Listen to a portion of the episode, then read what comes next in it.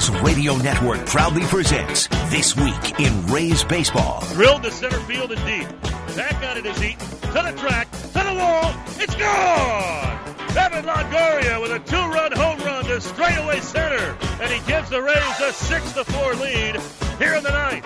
Coming up, we'll recap the action from this past week, take a look around Major League Baseball, and sit down for in-depth interviews with the biggest names in the game. The 2-2 now. Check swing on the slider. Strike three.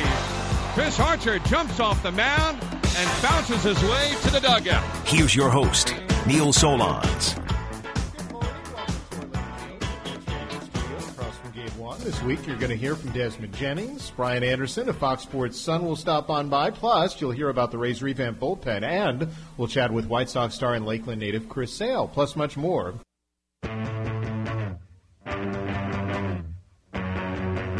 We are your home for the best Rays discussion and analysis. This is 620 WDAE and 95.3 FM, home of the Rays.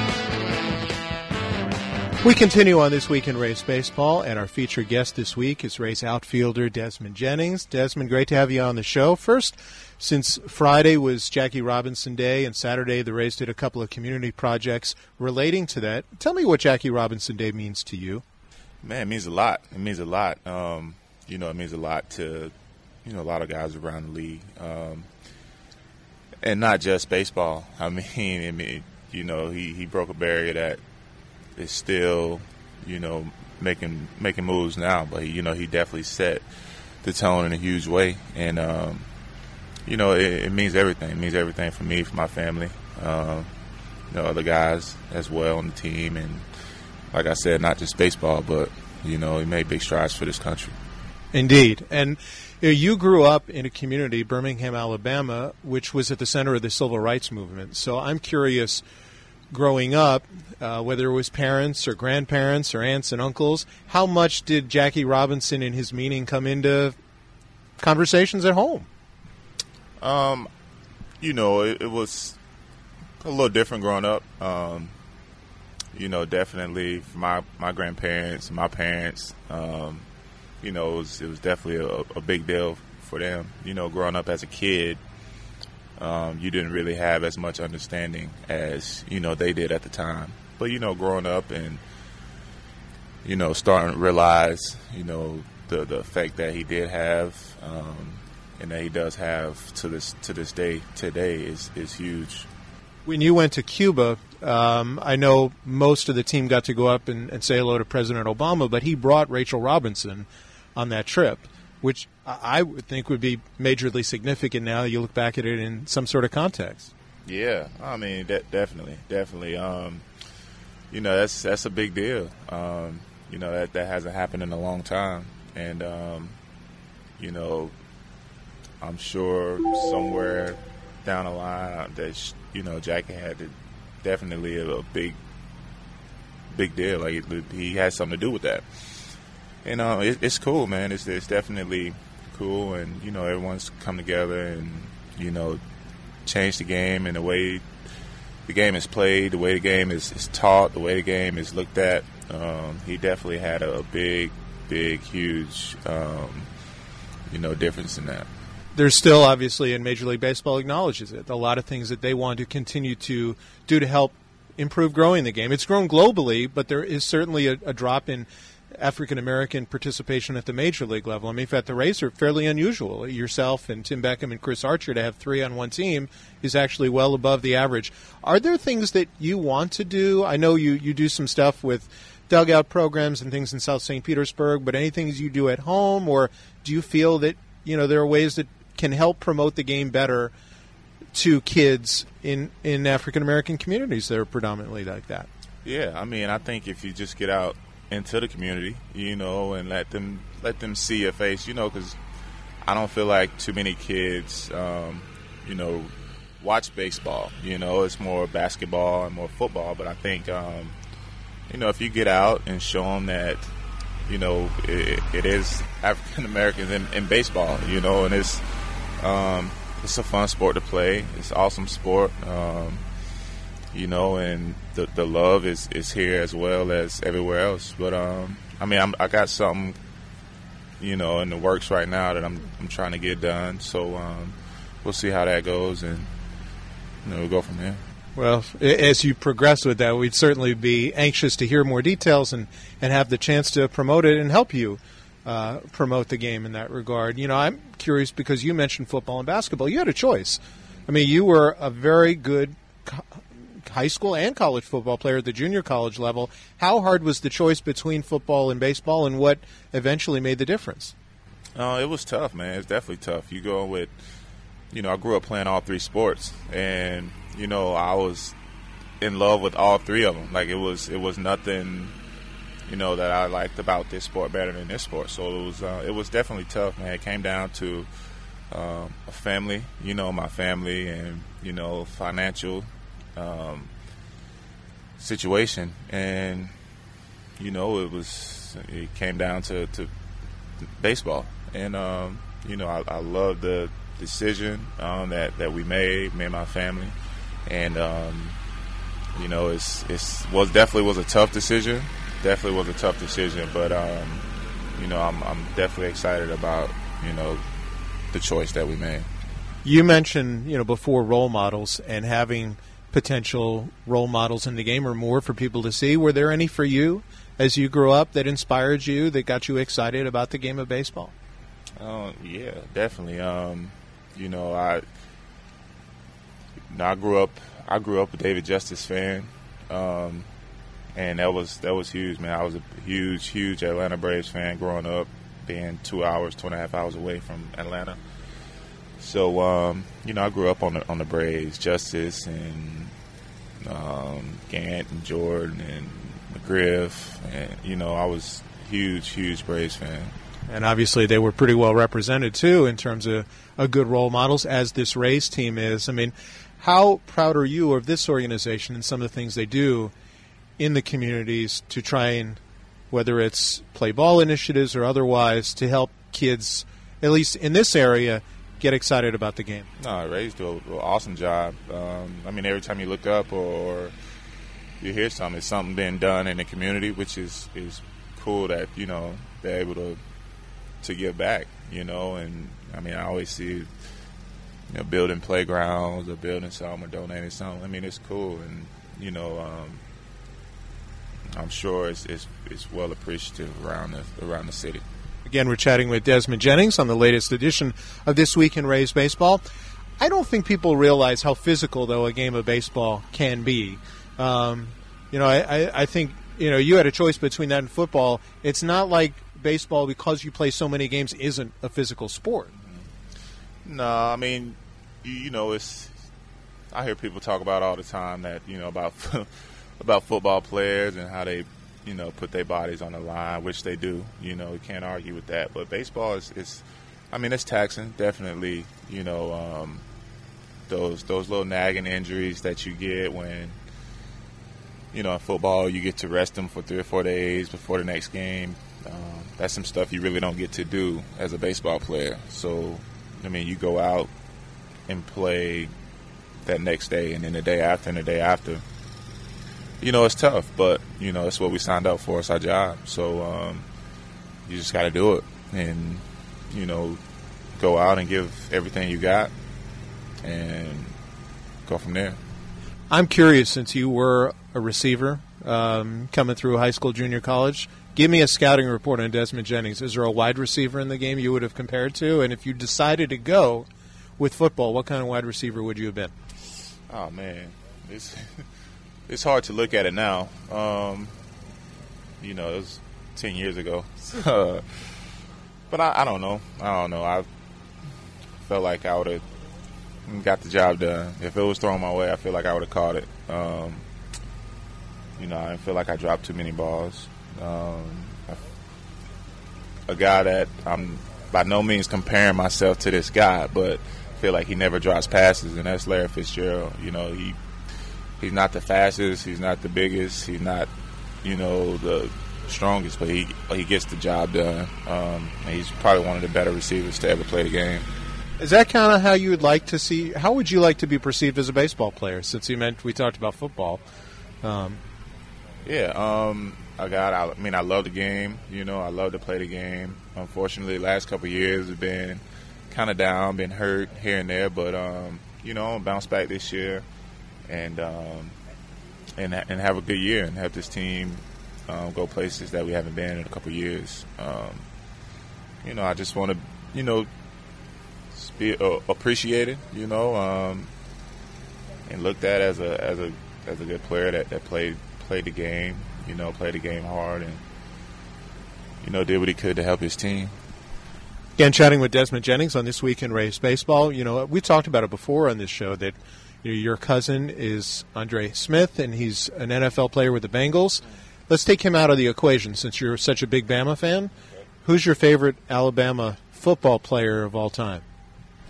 Ooh, of all time, man. I mean, I could go back, but um, no, I'll go. I'll, I'll go with. Um, I'll go with Amari Cooper.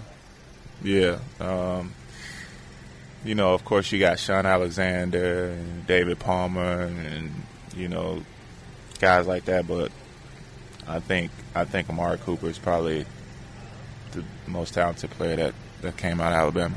Since your Crimson Tide got another championship this year, if you had one game now, I'm going to give you even a harder question. Okay. Nick Saban versus Bear Bryant, who, who are you taking to coach the group?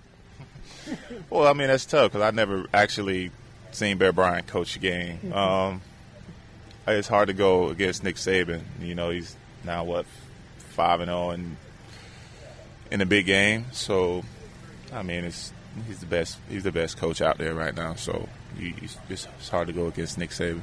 I hear you. Uh, just figured, you know, it's not easy to go with the current versus the legend. Yeah, you're right. You're right. But I, I didn't really see enough of that legend. You know, I, I understand the, you know what what he did, what he's done, and everything like that. But I, I think I have to go with Saban. Speaking of coaches or managers, it, it, appears that you've got a pretty good rapport and relationship with the current manager, Kevin Cash. Um, what has he meant to you in his short time with the Rays? Uh, he means a lot, I think he means a lot to the to the organization, to the team, um, to myself. Um, you know, he's he's definitely um, he's relaxed. You know, he's he's you look at him, you think he still go out and play. Um, you know, he's a great guy. You know, he's a good communicator. Um, you know, he, he, lets you know what's going on, uh, and he look for you to go out and, and play and play well, and that's expected from your manager.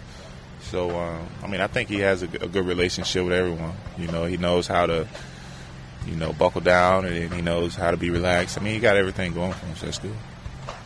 You mentioned the communication aspect. How important is that? Because you guys have a lot of guys who want to play, who are capable of playing, and he's got to kind of find that balance. Yeah, I mean, this he doesn't have an easy job. I mean, we have a very talented team, you know, and to um, you know to have a bunch of guys that can play and you know you have some people feeling like they should be playing, some people feeling like this, and some people feeling like that. I mean, it's that's tough as a manager to, to you know, to roll out certain people every day. So um, I mean, it's just it's a job that he's that he's done well, and you know, we we definitely don't have any complaints from any players. From your standpoint, obviously the club's gotten off to a little bit of a slower start than I, I'm sure would have hoped. What types of things do you think this team needs to do well to be a team that in October is is back in the postseason? Uh, I mean, right now, man, we we you know it's it's definitely early. We definitely face some you know some some good pitching, but of course, I mean, we got to hit the ball. You know, um, we got to we got to string hits together. We got to score some runs. Um, you know, it's like I feel like every year, you know, our pitching is going to be there. Um, but we have to get excited and get back to. Um, we got to string together some some wins, and I think um, I think that's coming. You know, um, I don't feel like you know anybody's just tearing it up right now. You know, as far as on our team, as far as offensive wise, and you know, I think we have a lot of talent offensively that um, that we haven't showed yet, really. You know, and I think um, you know, I think we can hit the baseball with, with any team, and I think soon enough, you know, that'll that'll come. you individually, if you go through a tough stretch, what are things you use to help you relax? Because I think you know we always hear the phrase "try easier." It's hard to do that. Um, but what do you do to try and kind of get away when you're not playing or not at the field to get you kind of removed so you don't put too much on yourself? I mean, well, the easiest thing to do is to get frustrated, and then you go like a downhill spiral from there. You know, um, but it's it's it's tough not to get frustrated. You know, when you're struggling, and um, I mean, I, I feel like you know, as long as the team, you know, has each other back, we keep each other pumped up. You know, we keep our heads up. Um, you know, and just just try to relax, man. Sometimes you you you know, it's just you just don't know what it is. You know, you're just struggling. You just can't find that one thing that you know is keeping you from you know making solid contact or, or doing something. So I mean, you just gotta you gotta relax. Um, you gotta just kind of you know zone out everything and and just keep working. You know, keep preparing. You know, for for the next day, and you know, eventually, you know, all the hard work that you put in in the cage and on the field, you know, and everything that you do, I mean, eventually it'll it'll start, you know, paying off. Well, we look forward to that day very, very soon, and we certainly appreciate some time here on This Week in Rays Baseball. Thanks, Neil. That's Desmond Jennings. We'll continue right after this. You're listening to the Rays Baseball Network. Welcome back to This Week in Rays Baseball. Neil Solondz with you at the Rays Radio Studio across from Gate 1. You just heard from Desmond Jennings. This Friday, on Jackie Robinson Day, the Rays held a Breaking Barriers program and had a day of service, including a kids clinic for South St. Petersburg children on Saturday. Now, St. Petersburg City Councilwoman Lisa Wheeler Brown was part of the planning committee for Friday's pregame ceremony, and I asked her about the arrangements. Oh, yeah. We, I mean, from day one, we met. Um, a group of us got together just what we wanted this to be. And we have award recipients that you know went off jackie's core values you know and i nominated one person for teamwork. Her name is lucinda johnson and she actually won. So this is a very exciting evening and i'm glad to be a part of it. And certainly those core values i think are important for people to know and understand what they really stood for. Oh, most definitely. And that's what I'm hoping that people also get out of this. Not only celebrating his legacy, but know that he stood for something. You know, those values, those nine values meant something to him. And the other thing that they are doing, not only a program during the game, but also a day of service. Yeah. Um, we have two sites. We're doing the Midtown um, PAL, um, and hopefully, some of the people that are here at the game will come out tomorrow and just help us do the painting. Um, and anybody else who wants to join us, you can join us. Um, and that's a start. I mean, this is very important to our community. Not only well, are we celebrating Jackie, but now we're doing a day of service in his memory as well. And that's St. Petersburg City Councilwoman Lisa Wheeler Brown, who was part of the committee that arranged Friday's Breaking Barriers program in honor of Jackie Robinson. The ceremony, as she mentioned, recognized people who demonstrated Robinson's core values. Those nine values are citizenship, commitment, courage, determination, excellence, integrity, justice, persistence, and teamwork. And those values were on display at community service programs yesterday over at the Midtown Police Athletic League in St. Petersburg and Ray Park in West Tampa, as well as a free baseball clinic that the Rays held here at Tropicana Field. Great stuff, certainly, to honor a man who meant so much to the game in Jackie Robinson. Before we continue on our program, let us pause for station identification. You're listening to the Rays Baseball Network. This is Tampa Bay Sports Radio. This one's on its way and gone. 620 WDAE St. Petersburg and 95.3 FM. Home of the Rays. Neil Solondz with you at the Rays Radio Studio across from Gate 1 as we take a look at the week gone by. Let's turn our attention to Brian Anderson from Fox Sports Sun now joining us. And BA, we appreciate a couple minutes. Let's start with what Erasmo Ramirez did yesterday on the mound. Having not made a start since March, how difficult was what he did and how easy did he make it look?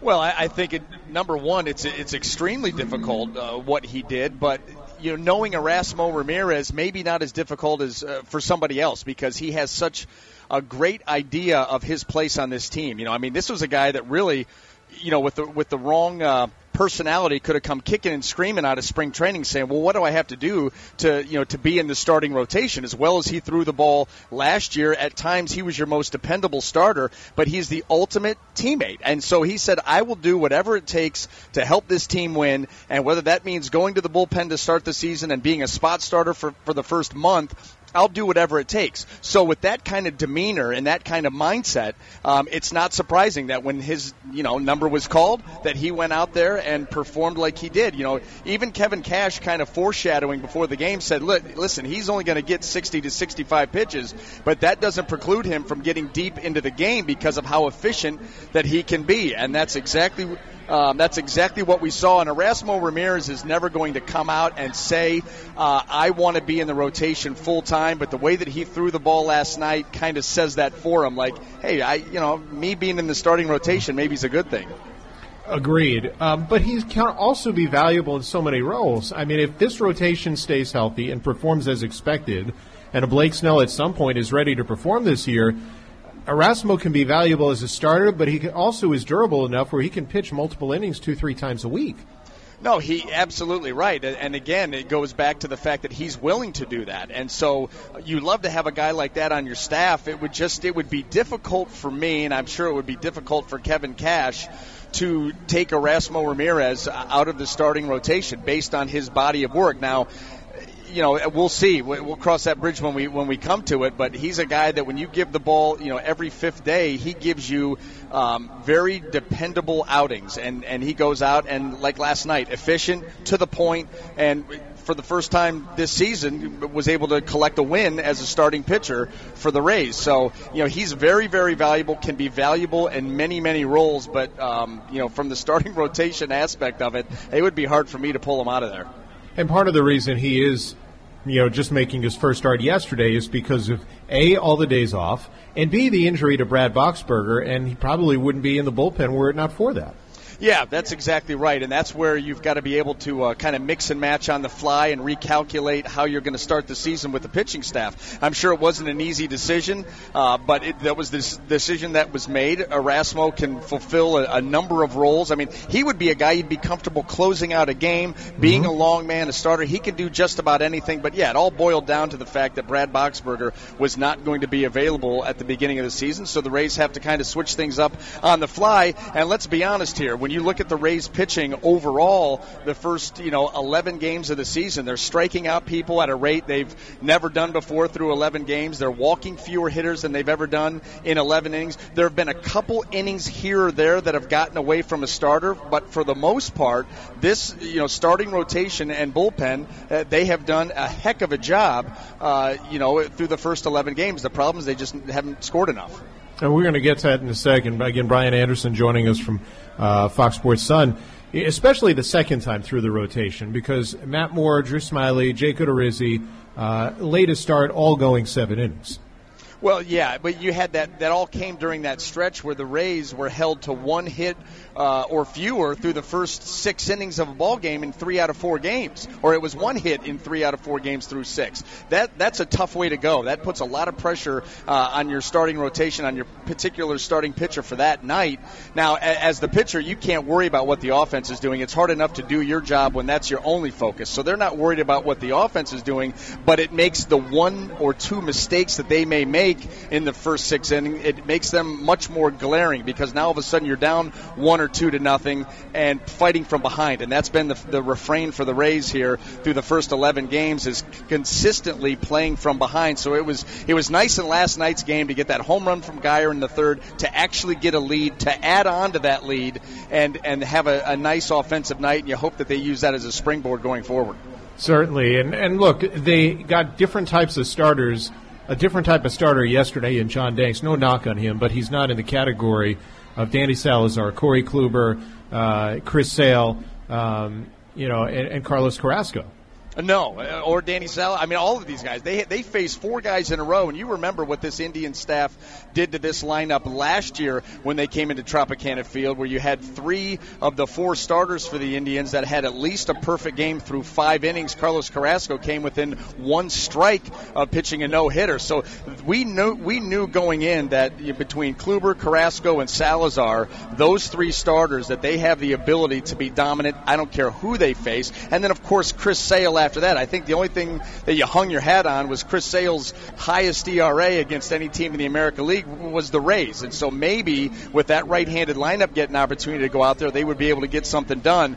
But what Chris Sale did, and it was the first time that it really stood out to me this season so far is with the Rays' new ultra aggressive approach. I, that was the first time I saw a starting pitcher pitch to that approach, where he went out there and, you know, early in the count, change up first pitch, breaking ball first pitch. He did not pitch like a power pitcher. He pitched backwards a lot, trying to take advantage of the Rays' aggressiveness, and guess what? It worked. And then when you read the comments the next day, there were comments made by manager Robin Ventura, Chris Sale. When Jimmy Rollins is making comments about how aggressive the Rays lineup was on the first and second pitch and how Chris Sale took advantage of that, then you know that word is getting around. So that's one thing that you have to uh, maybe not worry about, but you have to keep in mind uh, with the Rays offense is you want them to be aggressive. There are so many good strikeout pitchers in the game today that you don't want to just give away strikes. So you want to be aggressive, but you've got to be aggressive and selective at the same time. If you're over aggressive, any pitcher that knows what he's doing out on the mound and knows how to sequence pitches is going to take full advantage of that, and that's what we saw with Chris Sale. And yesterday, well, John Danks almost has to do his pitch backwards, and he tried, and the Rays actually were a little more patient. Now, whether it translates to Jose Quintana today, I guess we're going to find out. How important is it to get a series win? A very. Are you kidding me? I mean, that more so for your mental side of things. Uh, obviously, you want to pick up wins whenever you can, but this team talks about, like every other team out there, it's about winning series. And so to get that, that first series win out of the way, um, that's exactly what is on the mindset of this team, and that will certainly boost the confidence with the day off tomorrow, and then you're going right in. Let's not re- forget here the next two weeks, you go to Boston, to New York, you come home, you play Baltimore, you play Toronto. This is going to be a very uh, interesting division fight in the American League East, and your next four opponents are all divisional opponents. So you know that they are going to be battles from top to bottom. Everybody knows everybody else. There are no secrets. It's, it's going to be a matter uh, of execution. So to go into that stretch of your schedule here still in April, you would love to come out with a series win against a team that's leading their division. No doubt. BA, great stuff as usual. Thanks for a few minutes. We'll talk to you again soon. All right, Neil. Thank you. That's Brian Anderson from Fox Sports Sun. Coming up on our program this week in Rays Baseball, we'll take a closer look at the Rays bullpen, plus some coaches and players from opposing teams this week with Tampa Bay ties, including the Lakeland native and Chris Sale that we just touched on. That's coming up. You're listening to the Rays Baseball Network. Welcome back to This Week in Rays Baseball. Neil Solondz from the Rays Radio Studio across from Gate 1. If you think the Rays have a talented starting pitching staff, well, the group we saw from Cleveland this week is right there with them. In fact, their pitching coach is Mickey Callaway, who as a player made his major league debut with the Rays, the team that signed him originally. I asked Mickey what it meant to return to Tropicana Field. You know, I always love coming back here. Obviously, great memories. I mean, the the inside of the stadium smells the same. You know, and anytime you know it's your first major league team and you're getting called up and your first experience in the big leagues, you know, you remember all those smells. I'm just walk so walking in every day is a really good treat who are you still know? I mean, obviously Kevin Cash, because you guys work together. So much is made of the relationship between Tito and Kevin, but you were working together as bullpen coach and pitching coach. What was that like? Oh, you know, it, it's great. You know, uh, it's always. Uh, fun to come back and, and see all the old guys. You know, Scott Kersey, the bullpen coach. I had him in Orlando and Chico and Foley was my first uh, professional manager in Butte, Montana.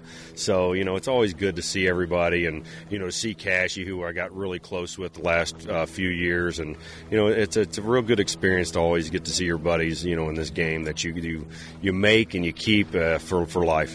This is an interesting time of year. Um, you know, we talked about it with Kevin before your series began that, hey, they had six games and two off days and a postponement. And then your schedule, you came into this series with just four games, three postponements, and an off day.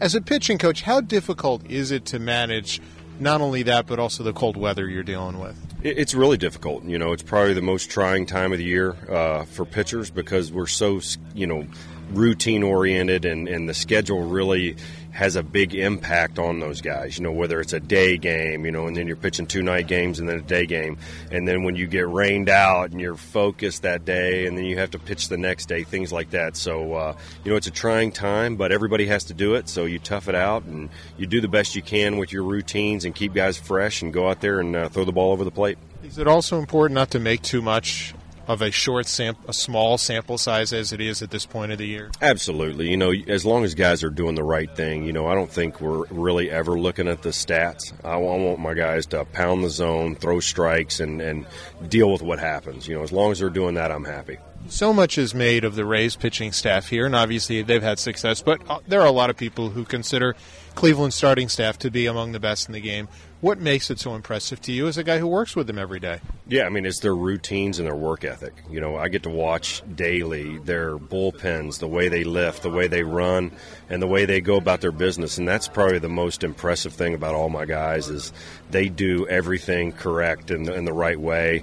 And, and that's all I ask them. You know, I hold them accountable the, for their routines to go out there every day and accomplish those. And then whatever happens on the field happens. The Rays are known for guys really pushing one another, helping one another. How is the camaraderie between the quintet that you now have? Ours is really good. You know, I think we do the same exact thing. Those guys go out there and they watch each other's bullpens every time, and uh, you know, there's a friendly competition in that starting rotation. See if they can go out, you know, do the, the previous guy. So that's always good uh, for a staff to be competitive and and go out there and, and try to outdo each other. That's really fun you take a look at the group the Rays had, there's a lot of variety. I mean, Chris Archer's a power right-hander. Matt Moore, more of a power lefty. Drew Smyly is kind of unique in the way he moves the ball up and down. And same with Jake Odorizzi. You guys have so much swing and miss stuff. How different are the guys that you have? You know, I I think uh, what sets them apart is you know the way they go about their routines and the way they got to where they're at. You know, everybody has a little bit different path, obviously, but our guys have done it in such a unique way. I mean, Kluber, you know, struggling in AAA four years ago, and then he wins a Cy Young two years later. You know, Carrasco getting moved to the pen, and now he's having success as a starter. Salazar, you know, never really being a huge top prospect, and all of a sudden here he is on the scene. So, it, you know, I think that's probably the most interesting thing about our guys. And that is Cleveland pitching coach Mickey Callaway, who's not the only Indians coach with Rays ties. In fact, assistant hitting coach Matt Quatraro played and coached in this organization. Prior to Cleveland, it's the only place I knew, and you know, as you know, there's so many great people here at, in all aspects of the game, whether it's on the field, off the field, you know, minor leagues, big leagues. So it's it's a very special place to me and it's uh, it's fun to come back, but it's a it's a strange feeling to see people you know in the other dugout. Who are you still close to? I keep in touch with a lot of guys. I mean, on, on up here, I mean, I keep in touch with Nelly and Charlie and and obviously Cashy and and then in the minor leagues, you know, all the guys, Jared and Hoove and Dan Dement. I mean, I could go on and on and on. So there's, you know, those guys were my family for a long time, you know, and, and so that'll never change you're now in your third year coaching at the major league level, but this off season you actually got to go back and manage again in the Arizona Fall League and won a championship. Congratulations! What was that like to get to do that again? It was great. You know, it had been um, six years since I had managed, and obviously the fall league is a little different than a regular season team. You know, with you only have 30 games, and a lot of it's dictated to you on playing time and and that kind of stuff. But I, I really enjoyed it. It was uh, didn't really know what I was getting into. I talked to a lot of people before I went, but once I was there, I was really fortunate. I had a low maintenance team, a great staff, so I had a I had a great experience. We've talked a lot with uh, Derek Shelton and Jamie Nelson about this time of year, and you guys have had it rougher than anyone. Going into the series, you had played just four games, three postponements, one day off. How hard is it for hitters to be in a rhythm, and how hard does the job then of the hitting coaches become? Well, I mean, this, to answer your second question first, our job isn't any more difficult with our group because these guys are so consistent in their work. And, you know, you can't control whether you're going to play or not. That's up to somebody else. So we just do the same thing. We prepare the best we can in the cage. Unfortunately, like in Chicago, that happens to be outdoors. So it was a little, that was a little tough. But, you know, it's obviously tougher on the players playing in that kind of weather and the concentration that it takes and facing – quality big league arms. You know, a couple aces in there, and so it, it, it was definitely a tough week. But everybody's going to go through that kind of stuff. And at this time of year, you're also missing your best player, uh, Michael Brantley. And I'm kind of curious because we've talked it a lot with Evan Longoria that Evan can have a trickle down and trickle up effect in the lineup. Does Michael do the same thing with your group once he's back? No, no doubt. He's he's just such a solid presence. He's such a pro, and obviously opposing pitchers have to prepare for him differently than other players. So there's no doubt we miss him tremendously. Um, he lengthens out the lineup, plays good defense. I mean, he's an all around, he's an all star player, and uh, to not have him definitely hurts. You know, this time of year, I'm also curious from your standpoint about an assistant hitting coach, what they do during the course of the game. You know, Jamie Nelson, I know he's got to work with the, the bench players during the game. How much of the game do you actually see, and how much are you spending time in the cage while the game's going on? You know, it varies night to night, and it really depends more so than on who's DHing and what their routine is. And you know, a game like last night that was a pitcher's duel was back and forth, back and forth. There weren't a lot of long offensive innings, so I didn't end up seeing a whole lot of it.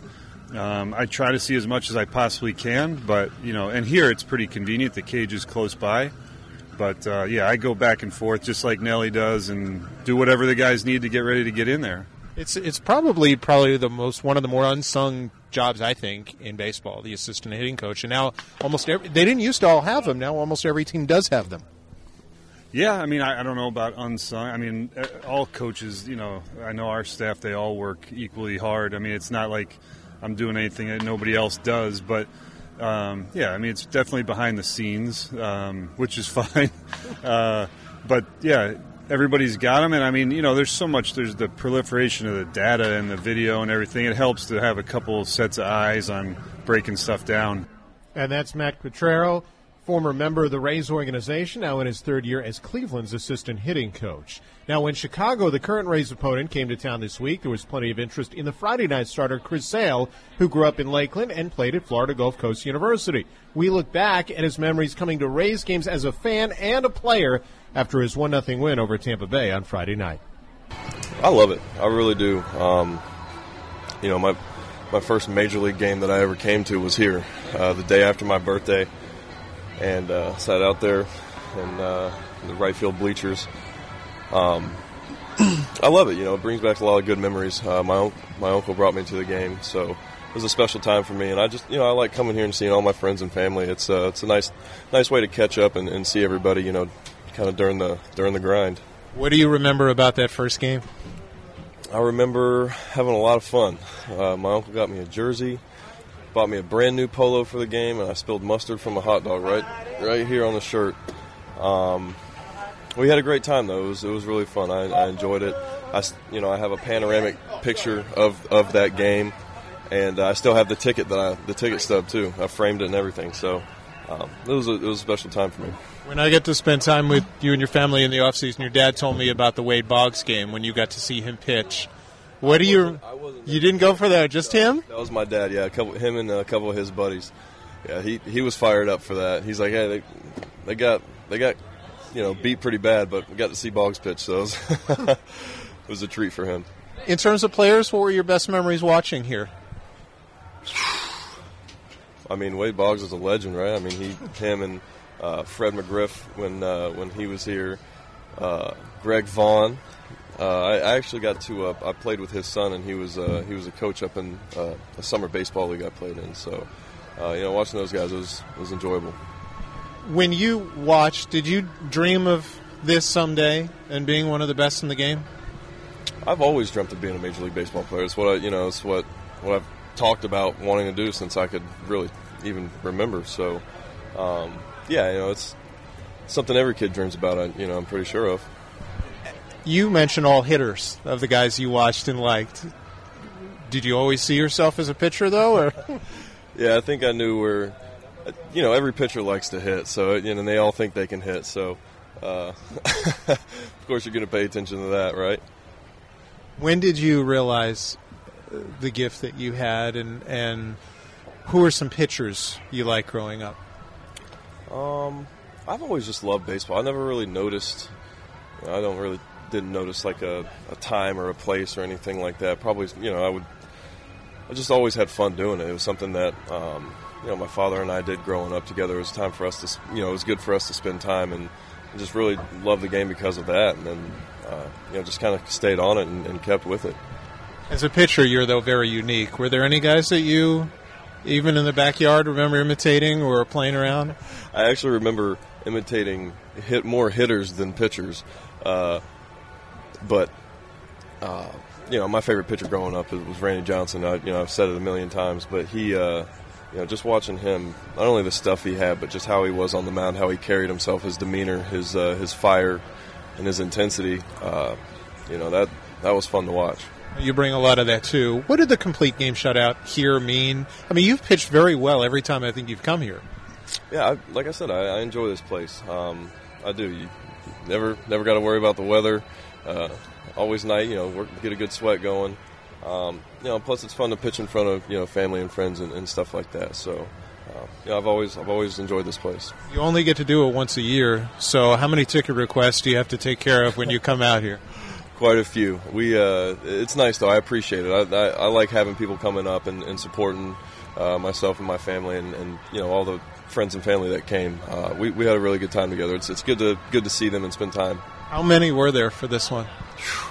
It was quite a few. Um, I'd say I don't know, maybe just under just under hundred, maybe. But not not all ticket requests, but about how many people I think came up for uh, for the occasion. And does your son? Does he stay up late enough to watch when you come out and when you're pitching here? Oh yeah, oh yeah. He's uh, he was he was he was happy last night. He, has got a couple of his buddies from uh, from down where we live in the off season uh, up here too, so they were they were fired up. They had a great time.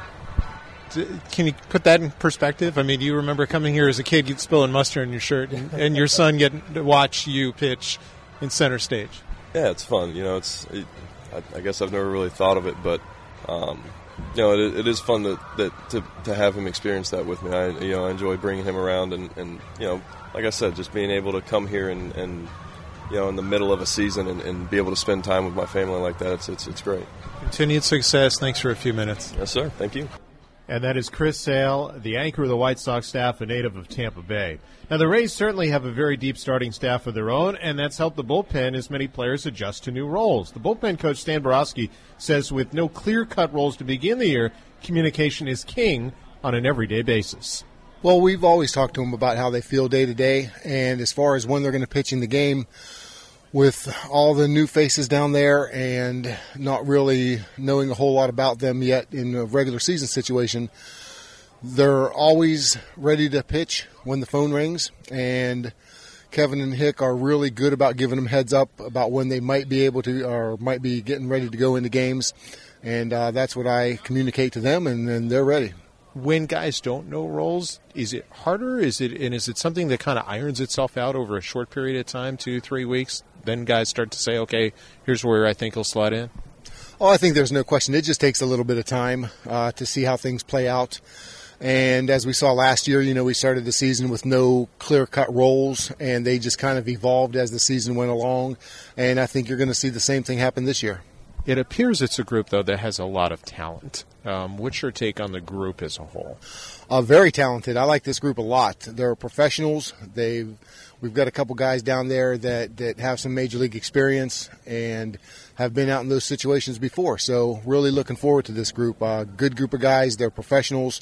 Uh, they're talented and they know how to handle themselves. Many of the pitchers in the pen are accustomed to different roles. Steve Geltz had nearly every role last season and feels the mental side of the game is most important. Because if if I'm you know not mentally locked in one through nine, and they call down and say the third and say, "Hey, Gelty, we need you ready for whatever," or "Hey, in the ninth and it's ten, we're losing by ten runs. Hey, Gelty, you're going to be ready for the ninth." If I'm not mentally ready for that, that you know that that whole it's a domino effect, you know, and then everything starts going against you. So for that kind of being prepared for those kind of roles, it's a mental preparation because physically we're all doing what we need to do to compete and perform, and that's a daily routine. That that just goes along with your routine. But as far as like you know, kind of being up in the air with quote roles, um, that's how I personally uh, get through it because you don't know what I don't know what my role is. My role is to be a relief pitcher, and whatever that entails, whether it's starting games or closing games, extra innings, mid innings, it doesn't matter.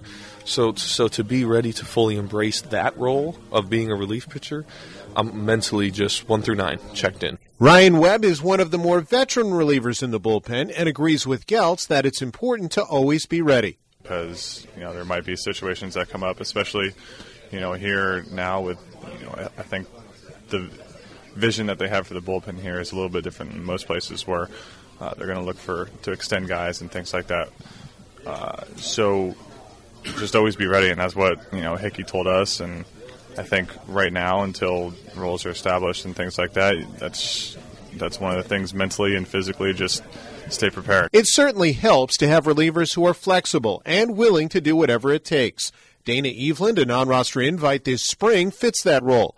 Eveland says, considering it's early in the season, this bullpen has a good chemistry. You know, it, it hasn't been very difficult. We've got a, a, really good group of guys, and, and everybody seems to get along really well. And, and having Farquhar down there is, is kind of entertainment. It seems like he's got a little secret handshake with every single guy already, you know, and that happened day one. So, you know, we've it's it's a pretty easy group of guys to get along with, and I think it helps because everybody's still pretty young and nobody's you know a, a dominant, established guy, and so we all, you know, we're just trying to pick each other up, and we all get along really well. It also helps to have agreeable guys like Erasmo Ramirez, who's eventually expected to return to the rotation. Ramirez says his focus is to treat pitching in the bullpen just like he would as a starter. In my mind, I just keep working as starter because I know I feel better, my body recover quicker when I get home, I work my work in, and I follow the same the same routine I've, been doing for Charlotte. I've been feeling great. Even the last uh, the last two games I threw like reliever. Uh, I was just coming from my regular routine, and everything just came normal. My arm just feel great, and day after day, just feeling better and better. So, uh, just following the same routine, just being careful about just the weight before the game, just doing a little bit in case I throw. And so far, so good for Erasmo Ramirez, whether he's in the bullpen or as a starter. In fact, in three appearances out of the bullpen, he gave up a total of just two runs in six innings. And then, of course, he did a tremendous job yesterday returning to the Rays rotation, throwing five and two thirds shutout innings in a 7 2 victory over Chicago.